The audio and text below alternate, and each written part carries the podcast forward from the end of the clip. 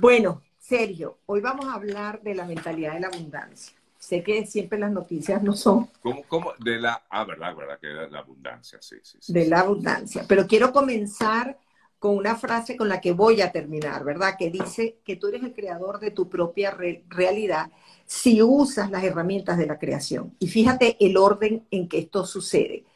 Pensamiento, palabra y acción. Así vamos a comenzar y así vamos a terminar. Pensamiento, palabra y acción, ¿verdad?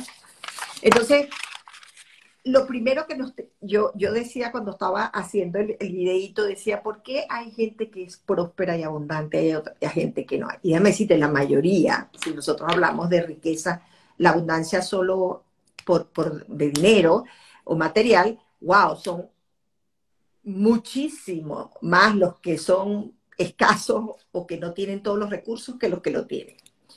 Y, cuando pensamos en eso, sencillamente sabes que nuestro, nuestro cerebro, que es nuestro software, que hace que nosotros comandemos, pensemos, accionemos, veamos, este, si ese software está contaminado y tiene el virus de la escasez, es decir, ahí está implantado, yo no veo oportunidades, sino veo problemas.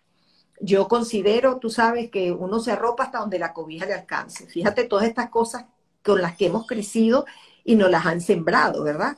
este, eh, ser rico es malo. El dinero, mira, eh, generalmente cuando nosotros vemos una persona próspera empezamos a ver la connotación negativa, pero no tiene vida, él no tiene calidad, él es esclavo de las empresas. Es infeliz. Sí, fíjate, todas las connotaciones que nosotros le ponemos a la prosperidad y a la abundancia son malas, ¿verdad? Este, eh, mira, es preferible ser pobre pero honrado todo eso lo hemos oído, ¿verdad? Porque tú puedes ser rico y honrado, eso, eso, eso no, no tiene que ver que si eres rico eres deshonrado. Entonces, esas creencias limitantes, tú las tienes en tu mente. Mira, a uno le decían, tienes que estudiar para que seas alguien. O sea, ok, yo estudio, soy alguien, no soy próspero, no soy abundante, no tengo las destrezas. Y como eso está sembrado ahí, y nosotros somos un software que eso está implantado ahí en nuestro cerebro, que es nuestro software, nosotros tenemos que meterle a eso urgentemente un antivirus para nosotros limpiar ese software, resetearlo y volver a comenzar con una visión y una mentalidad hacia la abundancia. Y yo decía que no solo veamos la abundancia desde el punto de vista de dinero, tú, tú tienes que tener un equilibrio y la abundancia espiritual se combina muy bien con la abundancia material. Y déjame decirte que la, el, libro que nos guía a muchos, la Biblia, habla todo el tiempo de abundancia.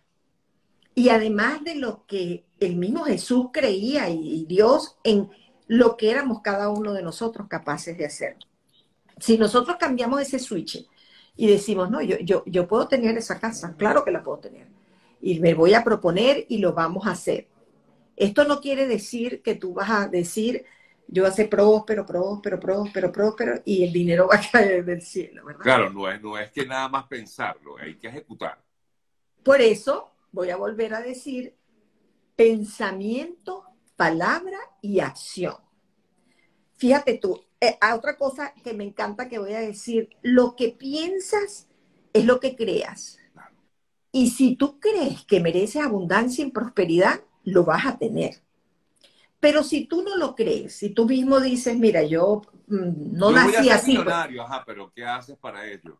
Claro, no, yo no nací así, yo no, yo no tengo esa habilidad que tienes tú, Sergio, de comunicarte maravillosamente bien. Entonces, claro, a ti te va chévere porque, oye, tú, tú eres el tipo que dice las noticias, pero yo qué puedo hacer con eso si yo no tuve ese don? Pues debe tener otro, que también hace falta en este círculo de la vida, donde todos tenemos algo que aportar y todos vinimos con unos dones. Pero fíjate, si mi, si mi mente, yo todos los días le digo, ¿qué va? Yo no voy a poder con eso. Yo la verdad es que con lo que tengo es suficiente, yo tengo mi cuartico, yo tengo mi comida, yo tengo mi transportation, mi carrito, yo estoy bien. Y de esto no voy a pasar porque los ricos, otra cosa que oíamos con mucha frecuencia, ya están y están contados. Ah. Es fulano, perencejo y perencejo. La, abundancia es una configuración de la mente. Y cuando tu mente está configurada para recibir esa abundancia, para crearla, la prosperidad es una consecuencia de eso. Entonces, lo primero que tenemos que hacer, porque le prometimos a nuestro que le íbamos a decir este, qué deberían poner como práctica, es analiza lo que estás pensando, Sergio. ¿Cuántas veces? si nosotros cada vez que tuviéramos un pensamiento de connotación negativa y de escasez lo anotáramos en un cuaderno, yo le voy a sugerir a los que van a ver este video y los que están conectando que lo hagan, nos asombraríamos del número de veces que en ese software nuestro hay una, una connotación negativa que no me permite ser abundante. Comenzando con la expresión, no, no tengo plata, no tengo dinero. Eso, eso. O eh, yo lo que como, tú sabes, es la empanada frita aquí paradita, con el respeto que me merecen las empanadas, yo las disfruto muchísimo, porque yo no me puedo meter en ese restaurante porque eso es muy costoso o muy caro para mí.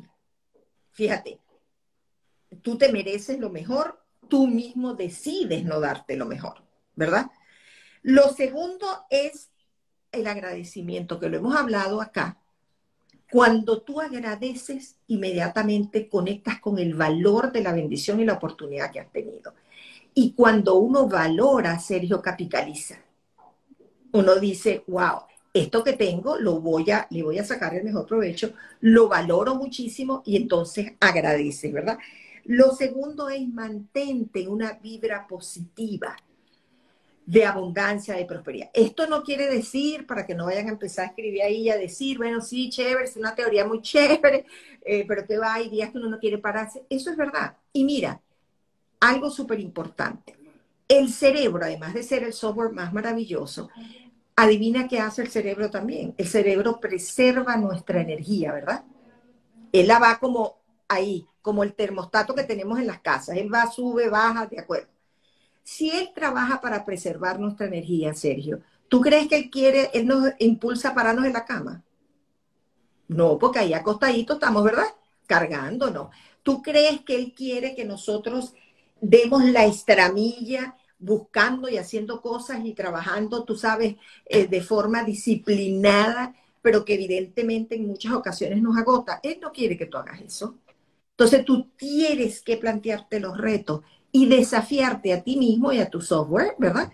Seguirlo limpiando, quitarle todo lo que está contaminado. La tercera cosa es rodéate de personas abundantes, prósperas y optimistas. Eso se pega. Eso se pega, eso es correcto. eso se pega. Porque si tú andas acompañado de nube gris, nube gris digo yo, el que anda, tú sabes, con la nubecita en la cabeza, todo le sale mal, mira, no hagas eso porque eso no funciona, eso a ti no te va a dar, mira, yo conozco un amigo del primo del vecino que eso quebró, toda esa energía, como tú dices, se pega.